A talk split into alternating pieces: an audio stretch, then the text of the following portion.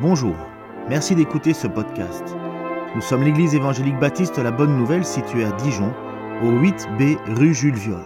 Nous serions heureux de vous y rencontrer un jour et nous vous souhaitons une bonne écoute. Bonjour à tous. Voilà, nous allons poursuivre notre série d'enseignements sur le serment sur la montagne. Nous avons introduit euh, la fois passée, c'était le deuxième dimanche de l'année, et donc là, on, le fait chaque deuxième dimanche du mois, donc la deuxième séance par rapport à, à ce thème. Je vous invite à lire avec moi la parole de Dieu dans l'Évangile selon Jean, euh, le chapitre 5, à partir du verset 1er. Matthieu, pardon, chapitre 5, à partir du verset 1. Euh, si vous êtes, je vais lire. Voyant la foule, Jésus monta sur la montagne, il s'assit et ses disciples s'approchèrent de lui, puis il ouvrit la bouche et se mit à les enseigner. Heureux les pauvres en esprit, car le royaume des cieux est à eux. Heureux ceux qui pleurent, car ils seront consolés. Heureux ceux qui sont doux, car ils hériteront la terre. Heureux ceux qui ont faim et soif de, justice, car ils seront rassasiés. Heureux les miséricordes de Dieu, car ils obtiendront miséricorde. Heureux ceux qui ont le cœur pur, car ils verront Dieu. Heureux ceux qui procurent la paix, car ils seront appelés fils de Dieu. Heureux ceux qui sont persécutés à cause de la justice, car le royaume des cieux est à eux. Heureux serez-vous lorsqu'on vous insultera, qu'on vous persécutera et qu'on répondra sur vous toutes sortes de mal à cause de moi. Réjouissez-vous et soyez dans l'allégresse, parce que votre récompense sera grande dans les cieux, car c'est ainsi qu'on a persécuté les prophètes qui vous ont précédés. Prions Dieu. Seigneur, nous sommes encore invités ce matin pour euh, écouter ta parole. Je te prie, Seigneur, au nom de ton Fils Jésus, que tu as réveillé d'entre les morts. Aide-nous, ô mon Dieu, à comprendre ta parole et à la mettre en pratique dans notre vie de tous les jours. Seigneur, ta parole donne la vie. Ta parole rend sage l'ignorant. Seigneur, béni sois-tu encore en ce jour, au nom de Jésus. Amen. Jésus introduit son serment par les béatitudes. Les béatitudes, des phrases commençant par heureux, heureux. Ce qui est remarquable, c'est que aucun passage de l'Écriture ne contient autant de fois le mot heureux que le passage que nous venons de lire. Nous trouvons nulle part dans l'Écriture un passage aussi court où autant de fois il est question du bonheur. Le commencement de l'enseignement de Jésus nous montre que Dieu nous veut heureux. L'évangile est une invitation à la joie. L'évangile est une invitation au bonheur. Il ne s'agit pas d'un bonheur passager. Nous pouvons expérimenter ce bonheur en tant qu'enfants de Dieu pouvons l'expérimenter en tant que citoyens des cieux. En entendant répéter ce mot heureux, en grec makarios, béni, bienheureux, chacun voudrait le prononcer sur lui-même. Heureux, béni. Chacun voudrait le prononcer sur sa famille, sur, sur ses amis, sur ses proches en début de cette année, euh, du 1er janvier, vous avez eu à formuler des vœux. Vous avez peut-être entendu des vœux comme euh, je, ne te souhaite, je te souhaite que du bonheur. Je te souhaite beaucoup de bonheur pour cette année 2023. Je te souhaite que du bonheur. Ça, c'est des vœux peut-être que vous avez prononcés ou vous avez entendus il y a d'autres vœux que vous avez si prononcés. Jésus fait écho ici à l'immense aspiration au bonheur et à la joie qui se trouve au fond de notre cœur. La Bible dit dans Psaume 4, le verset 7, Ils sont heureux, ils sont nombreux à dire, Qui nous fera voir le bonheur? Comme nous aimerions voir le bonheur? Ça, c'est une question que les hommes de partout se posent. C'est une question peut-être que tu te poses ce matin. Comme j'aimerais voir le bonheur, qui me fera voir le bonheur? Jésus entend cette question. Il n'est pas indifférent. Jésus entend le cri de notre cœur. Il n'est pas indifférent. Il n'est pas indifférent à nos aspirations. Et Jésus nous donne la réponse. La réponse de Jésus n'est peut-être pas celle que nous attendons. Cette réponse n'est peut-être pas celle que nous aimerions entendre. Dans le monde, le bonheur se limite aux choses matérielles, à sa propre satisfaction. Le monde considère que pour être heureux, il faut avoir de la richesse. Le monde considère que le bonheur passe par la connaissance. Il faut avoir beaucoup de diplômes, il faut avoir une expérience, le pouvoir, le prestige, l'amusement, l'accumulation des ressources, euh, les loisirs. Pour d'autres dans ce monde, le bonheur, ils sont heureux. Pour eux, le bonheur passe par la beauté, par l'esthétique. Le bonheur dont nous parle Jésus dans les béatitudes, c'est tout autre chose. Que dit Jésus? Heureux les pauvres en esprit, heureux les affligés, ceux qui pleurent, Heureux les doux, ceux qui sont humbles. Dans notre société, ce ne sont pas les, doux qui sont, qu'on considère comme étant les gens heureux. Ce n'est pas les doux qui se font démarquer dans notre monde. Heureux les miséricordes de Dieu. Dans ce monde, ce n'est pas ceux qui sont miséricordes que le monde considère comme étant les bienheureux. C'est vraiment le, monde à l'envers. Ce que nous voyons là, c'est le monde à l'envers. Jésus nous appelle dans le serment sur la montagne à un renversement de notre façon de penser, à un renversement de notre façon de vivre, de notre façon d'agir, pour qu'apparaisse un monde nouveau, un homme nouveau, un peuple nouveau.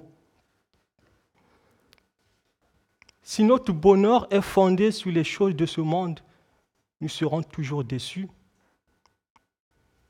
Si notre bonheur est fondé sur la santé, quand on sera, quand on sera, n'aura pas la santé, on, on sera déçu.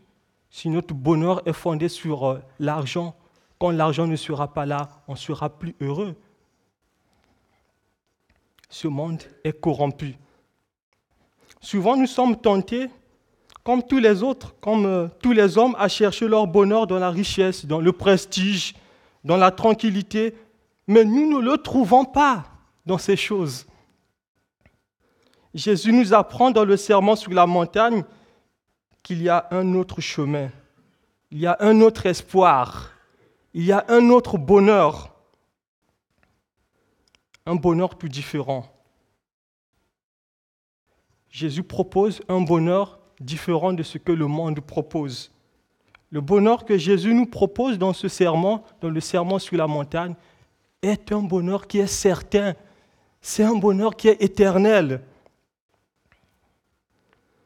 Déjà dans l'Ancien Testament, on retrouve une description du bonheur selon Dieu. Le bonheur est caractérisé dans l'Ancien Testament, le bonheur qui caractérise ceux qui sont approuvés de Dieu. La Bible dit dans Psaume, le chapitre 1, le premier livre des psaumes, Psaume 1, le verset 1. Heureux l'homme qui ne marche pas selon le conseil des méchants, qui ne s'arrête pas sous la voie des pécheurs et qui ne s'assied pas en compagnie des moqueurs, mais qui trouve son plaisir dans la loi de l'Éternel et qui la médite jour et nuit. Il est comme un arbre planté près d'un courant d'eau qui donne son fruit en sa saison et dont le feuillage ne se flétrit point. Tout ce qu'il fait lui réussit. comme le psalmiste, Jésus commence son enseignement par proclamer les conditions du bonheur. Le psaume 32, le verset 1 à 2 nous dit, Heureux celui à qui la transgression est remise, à qui le péché est pardonné. Heureux l'homme à qui l'Éternel n'impute pas l'iniquité et dans l'esprit duquel il n'y a point de fraude. Le bonheur se trouve dans l'obéissance à Dieu. C'est ce que Moïse va dire aux enfants d'Israël. Le bonheur, la voie au bonheur, c'est l'obéissance à Dieu. Je mets aujourd'hui devant toi la vie et la mort, la bénédiction et la malédiction. L'obéissance à Dieu est la voie de la bénédiction et la voie du bonheur. Deutéronome 10, de versets 12 à 13. Maintenant, Israël, que demande de toi l'Éternel ton Dieu? Si ce n'est que tu craignes l'Éternel ton Dieu de tout ton cœur, de toute ton âme, si ce n'est que tu observes les commandements de l'Éternel et les lois que je te prescris, afin que tu sois heureux. Afin que tu sois heureux. Jésus veut qu'en écoutant sa parole, qu'en lui faisant confiance, nous découvrions ce bonheur. Il ne s'agit pas d'un bonheur subjectif. Ce n'est pas un sentiment du bonheur que Jésus parle ici. Ce n'est pas je me sens heureux. John Stott le, le, précise dans son commentaire sur le serment sur la montagne. Le bonheur dont Jésus nous parle dans les béatitudes n'est pas un bonheur subjectif, il ne s'agit pas d'un sentiment de bonheur, mais un bonheur objectif. C'est le bonheur, c'est une situation de bonheur. Ce que Dieu pense, ce que Dieu déclare de ceux qui lui font confiance. C'est, un don de Dieu, le bonheur dont Jésus nous parle ici. Ce n'est pas le fruit de nos mérites. Parce que c'est par la grâce de Dieu justement que l'homme est déclaré juste devant Dieu. C'est par la grâce de Dieu que l'homme est acceptable par Dieu. L'homme qui fait confiance en Jésus, qui devient son disciple, se trouve dans une situation de bonheur, dans la situation que, que Jésus décrit dans les béatitudes. Donc les chapitres, donc les huit béatitudes dont Jésus nous parle devraient caractériser ou caractérisent tous les chrétiens en fait. Heureux les pauvres en esprit, car le royaume des cieux est à eux. Heureux ceux qui sont doux, car ils hériteront la terre. Heureux ceux qui ont le cœur pur, ils verront Dieu. Heureux les artisans de paix, ils seront appelés fils de Dieu. Voilà ce que nous devrions être. Voilà ce que nous devrions chercher Jésus veut que nous soyons heureux. Il y a une chose dont vous devez savoir dans, ce serment sur la montagne, c'est que le bonheur dont il est question ne se trouve qu'en Jésus-Christ.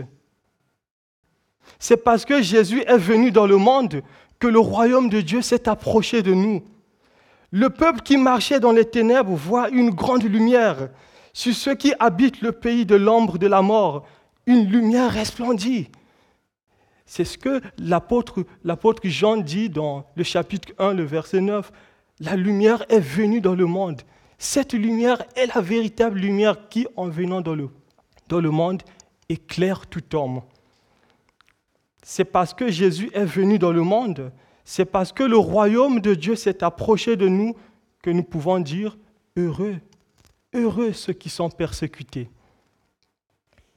Les béatitudes n'ont de sens que dans la foi en Jésus-Christ. Il ne s'agit pas là de l'aboutissement de nos efforts personnels. Ce n'est pas le salut par les œuvres que Jésus parle dans les béatitudes. Non, c'est la grâce.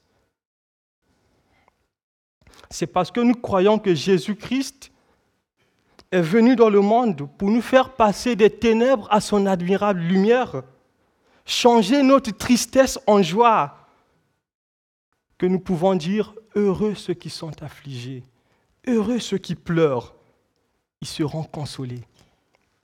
C'est parce que Jésus est venu guérir ceux qui, ceux qui ont le cœur brisé, annoncer la bonne nouvelle aux pauvres, proclamer aux captifs la délivrance, aux aveugles le recouvrement de la vue, que nous pouvons dire, heureux les pauvres en esprit, heureux ceux qui sont doux, heureux les artisans de la paix. Donc dans les béatitudes, Jésus nous donne les caractéristiques des citoyens des, des cieux, les citoyens du royaume, les sujets du royaume, les chrétiens. Les béatitudes nous lancent également un appel perpétuel à nous, réexaminer, à réfléchir, à nous repentir. Les béatitudes nous invitent à faire mourir notre vieil homme qui cherche son petit bonheur dans les choses de ce monde pour que naisse un homme nouveau, un peuple nouveau qui cherche son bonheur là où Dieu veut, qui cherche son bonheur dans le Seigneur en Jésus-Christ. Jésus dit dans la première béatitude, Heureux les pauvres en esprit, car le royaume des cieux est à eux. Heureux les pauvres en esprit, car le royaume des cieux est à eux. Avant de voir ce que veut dire être pauvre en esprit, je veux relever très rapidement ce que ne veut pas dire être pauvre en esprit. Être pauvre en esprit ne veut pas dire simple d'esprit. Ça ne veut pas aussi dire dénué d'intelligence. Être pauvre d'esprit ne signifie pas manquer de courage. Dans le serment, Jésus ne parle pas aussi d'une pauvreté dans le sens physique, dans le sens matériel.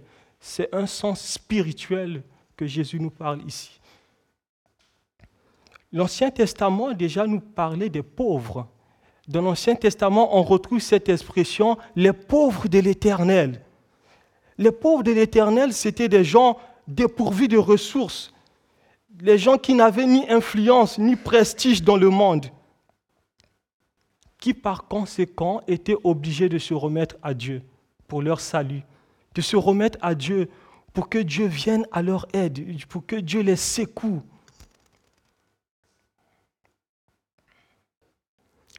Psaume 40, le verset 18 dit, Moi je suis malheureux et pauvre, mais le Seigneur pense à moi. Tu es mon secours, mon Dieu, tu es mon secours et mon libérateur. Mon Dieu ne tarde pas. Ça, c'est la prière du pauvre. Je n'ai rien à t'offrir, ô mon Dieu. Je ne peux pas me tirer d'affaire par mes propres efforts par mes propres moyens. Je n'ai de refuge qu'en toi, Seigneur. Ça, c'est l'attitude d'un pauvre, un pauvre en esprit. Dans l'Ancien Testament, le pauvre était également les malheureux. Les malheureux, ceux qui n'avaient rien, qui n'attendaient que le secours de Dieu.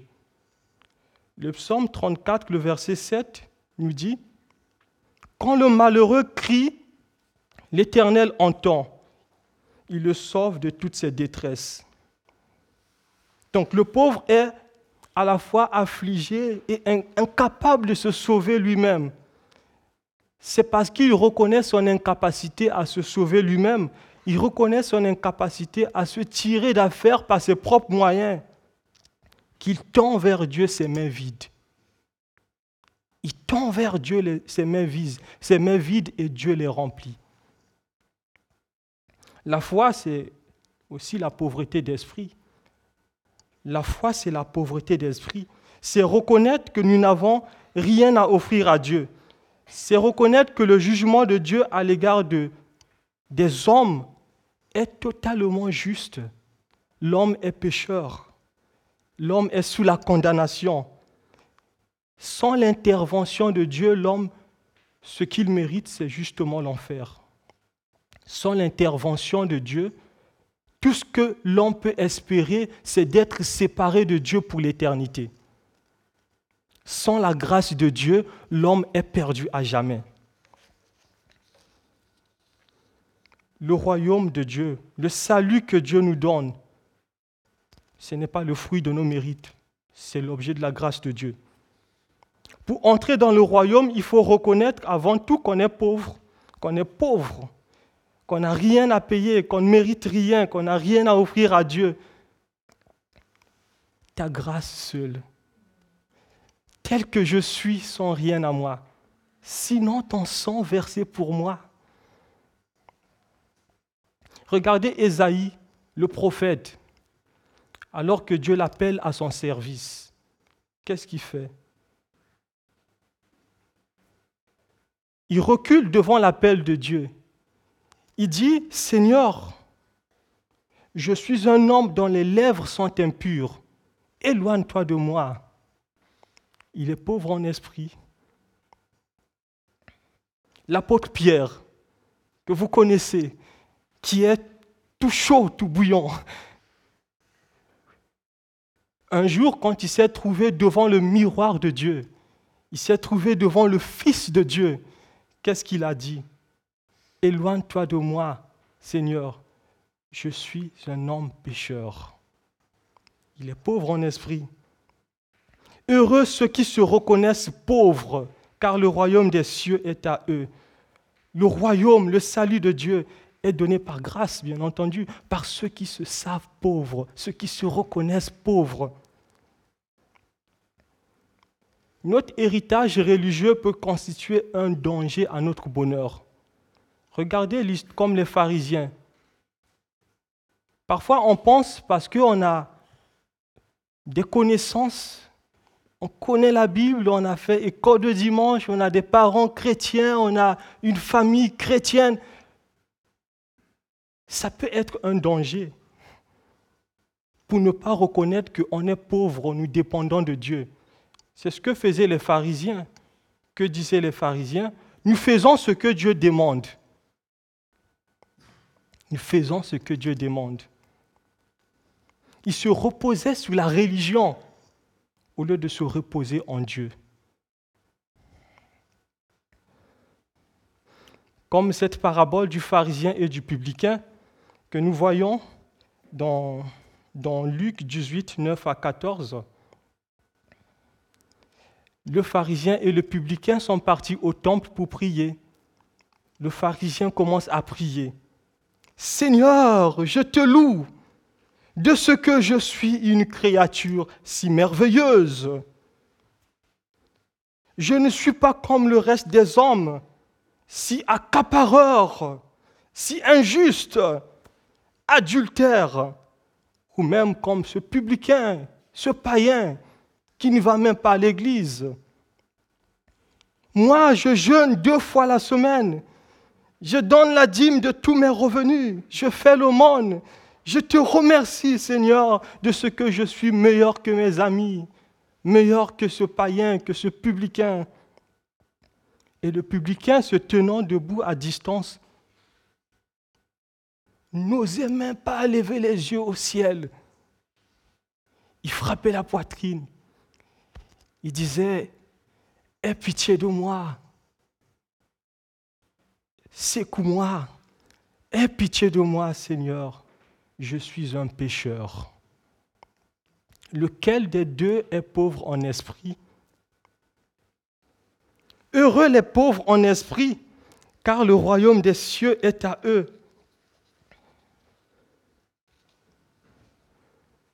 Reconnaître que je n'ai rien à payer, rien à offrir à Dieu.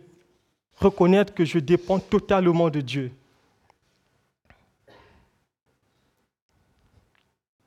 Donald Carson a noté ceci dans son commentaire sur le serment sur la montagne.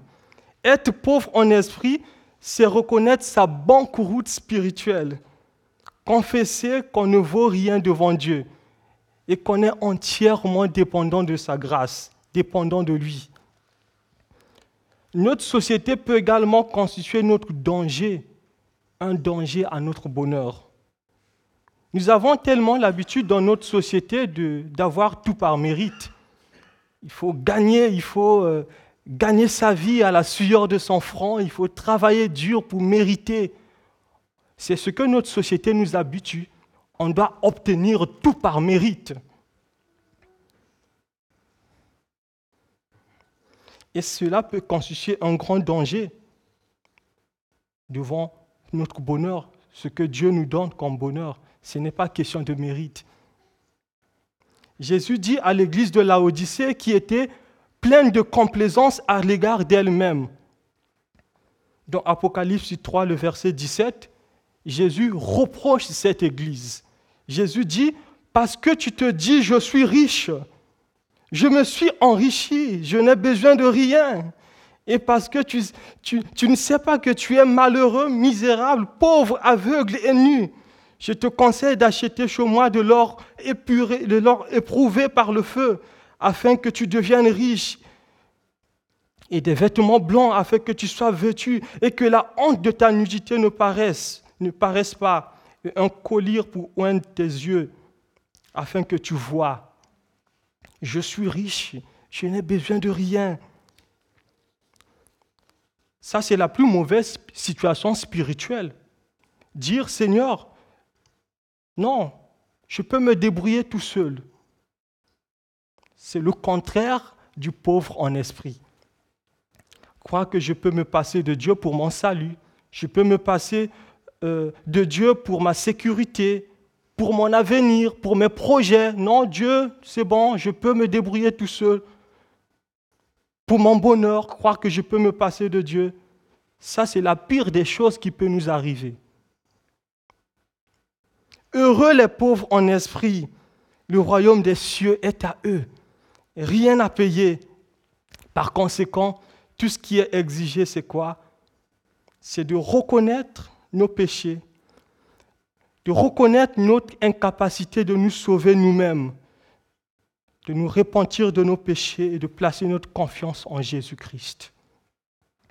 Pour notre avenir également, pour notre croissance, pour notre maturité, ce n'est pas par nos œuvres, ce n'est pas par nos propres efforts, c'est de compter sur Dieu C'est dans la foi au Fils de Dieu qui nous a aimés et qui s'est donné lui-même pour nous. La foi, c'est la pauvreté d'esprit. La manière d'entrer dans la vie chrétienne, c'est la même manière que nous continuons dans la vie chrétienne. On rentre en étant pauvre en esprit, on continue, on grandit dans le Seigneur en étant pauvre en esprit, en dépendant sur lui, comme un petit enfant. Jésus dit dans la deuxième béatitude, Heureux ceux qui pleurent, ils seront consolés. Jésus ne parle pas là de ceux qui pleurent à cause des douleurs physiques et morales ou des douleurs morales. Jésus ne parle pas aussi de ceux qui se lamentent, de ceux qui pleurent pour rien du tout. Jésus parle de ceux qui pleurent sur leur misère, de ceux qui pleurent sur leur péché, John Stott note ceci dans son commentaire sur le serment sur la montagne. Jésus ne se réfère pas au chagrin causé par le deuil, mais à la tristesse de la repentance. C'est là la seconde étape de la bénédiction. Reconnaître sa pauvreté spirituelle n'est pas la même chose qu'éprouver de la tristesse et pleurer à cause de cette pauvreté.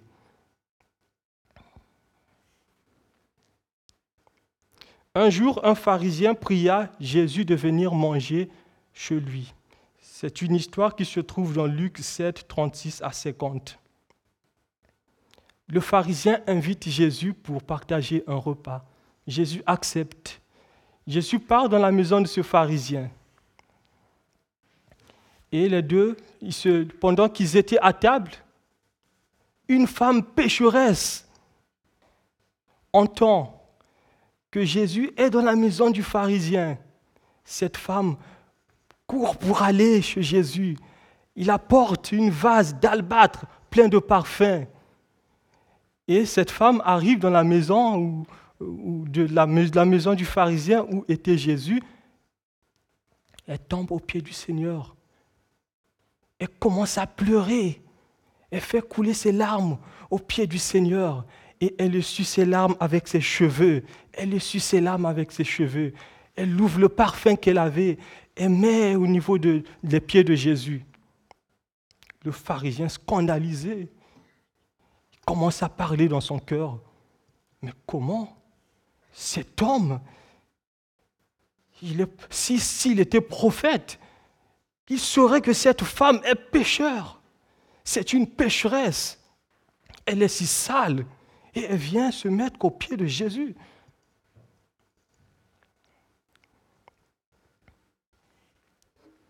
Le pharisien est scandalisé de voir cette femme. Mais Jésus comprend que les larmes de cette femme sont des larmes de repentance pour ses péchés. Jésus comprend que cette femme ne supporte plus sa situation de pécheresse, de se savoir séparée de Dieu, de se voir séparée de Dieu. Jésus comprend que cette femme ne peut pas prendre son parti de se savoir séparée de Dieu. Elle pleure. Elle a la réponse. Tes péchés te sont pardonnés. Tes péchés te sont pardonnés.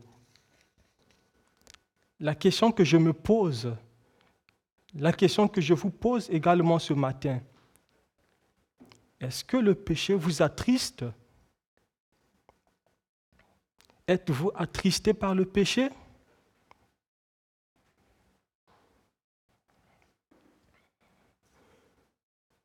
Est-ce que par, delà du fait que vous reconnaissez que vous êtes sauvé par grâce, vous êtes de ceux qui sont affligés par le péché, de ceux qui se répandent, de ceux qui regrettent profondément?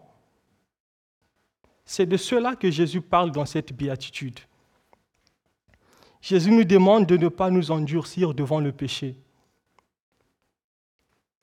Je suis toujours touché quand je vois même dans notre assemblée des personnes qui pleurent devant un comportement de péché et qui se répandent. Ça me, ça me touche vraiment. Et je bénis le Seigneur de,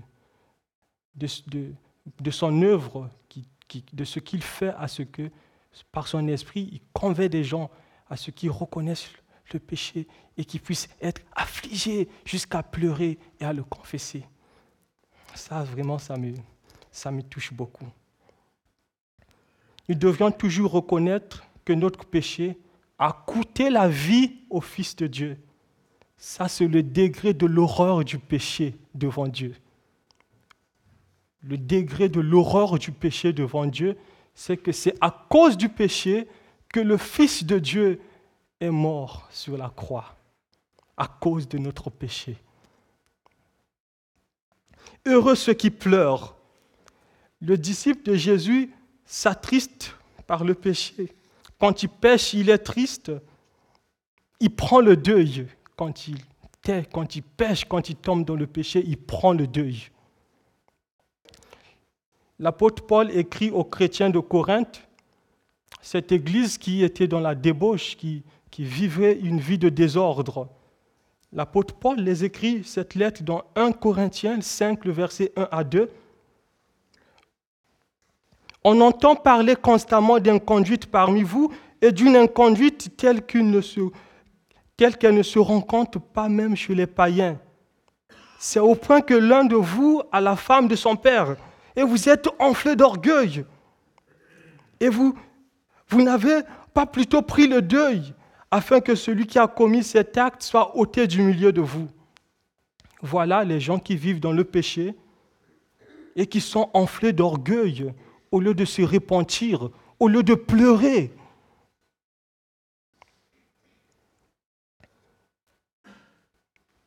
Même Jésus, Jésus-Christ qui n'était pas un pécheur, Jésus-Christ, homme parfait, le parfait homme, a pleuré sur le péché des autres. Jésus, en arrivant sur Jérusalem, il a pleuré sur cette ville. Dans Luc 19, 41, comme il approchait de la ville, Jésus, en voyant, pleura sur elle et dit, si tu connaissais toi aussi en ce jour ce qui te donnerait la paix, mais maintenant c'est caché à tes yeux. Jésus pleure sur Jérusalem. Jésus a pleuré sur Lazare au moment de sa mort. Il a pleuré avec Marthe et Marie. l'apôtre Paul a pleuré en entendant qu'il y avait des, faux docteurs dans l'église, qui sémaient le désordre, qui annonçaient un autre évangile que Christ crucifié, que le salut par grâce. L'apôtre Paul a pleuré. Il dit dans Philippiens 3, 18, car il en est plusieurs qui marchent en ennemis de la croix de Christ. Je vous en ai souvent parlé et je vous en parle maintenant en pleurant. Ceux qui pleurent sont ceux qui ne s'endurcissent pas devant le mal, qui ne deviennent pas indifférents, qui ne s'en accommodent pas. Le chrétien ne rit pas devant le malheur des autres. Quand il voit son ami tomber, même dans le péché, il ne rit pas. Il compatit devant le malheur des autres. Jésus-Christ est notre modèle.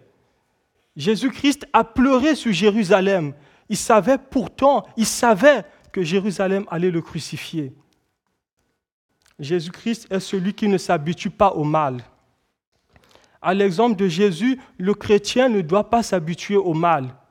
Il ne doit pas être indifférent devant le mal, devant le péché, son propre péché, le péché des autres et le monde, le péché du monde. Il ne doit pas être indifférent. Oui, le ciel est la joie du Seigneur, dit Matthieu Henry. Une montagne de joie vers laquelle nous conduit notre chemin à travers la vallée des larmes. Ceux qui sont ainsi affligés seront consolés par leur Dieu ceux qui sont ainsi affligés seront consolés par leur Dieu, parce que notre Dieu, il est le Dieu de la consolation. Le Seigneur nous console déjà dans ce présent siècle. Il nous console au travers de son Saint-Esprit. Le Saint-Esprit habite en nous. Le Saint-Esprit est le consolateur. Il nous console. Quand nous nous repentons de notre péché, le Seigneur nous apporte sa consolation. Nous ne perdons pas espoir parce que la consolation complète est à venir. La consolation complète est à venir dans les nouveaux cieux et la nouvelle terre, où Dieu essuiera les larmes de nos yeux, où la justice régnera, où il n'y aura plus de mort, il n'y aura plus de deuil, il n'y aura plus de tristesse. Apocalypse 21, 3 à 4 nous dit, j'entendis du trône une forte voix qui disait, Voici le tabernacle de Dieu avec les hommes. Il habitera avec eux et ils seront son peuple et Dieu lui-même sera avec eux. Il essuiera toute larme de leurs yeux. La mort ne sera plus et il n'y aura plus ni deuil, ni cri, ni douleur, car les premières choses ont disparu. Oui. Le bonheur dont nous parle Jésus dans les béatitudes, est certain. C'est un bonheur certain. Dieu nous le donne par grâce. Tout ce que nous avons à faire, c'est de reconnaître que nous ne pouvons rien faire par nos propres efforts pour gagner le ciel. C'est de reconnaître que nous ne pouvons rien faire par nous-mêmes pour nous tirer d'affaire. Tout ce que nous devons faire, c'est de tendre vers Dieu nos mains vides afin qu'il les remplisse. Amen.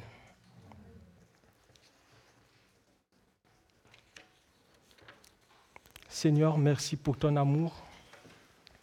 Merci pour ta parole éprouvée. Merci pour cette, euh, cette espérance que nous avons en Jésus-Christ notre Seigneur.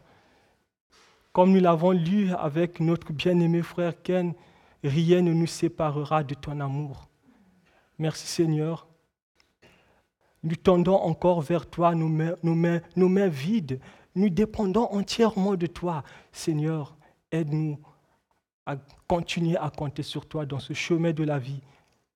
Béni sois-tu, Seigneur, pour ton salut, pour ton œuvre, pour tout ce que tu fais dans nos vies. Au nom de Jésus. Amen.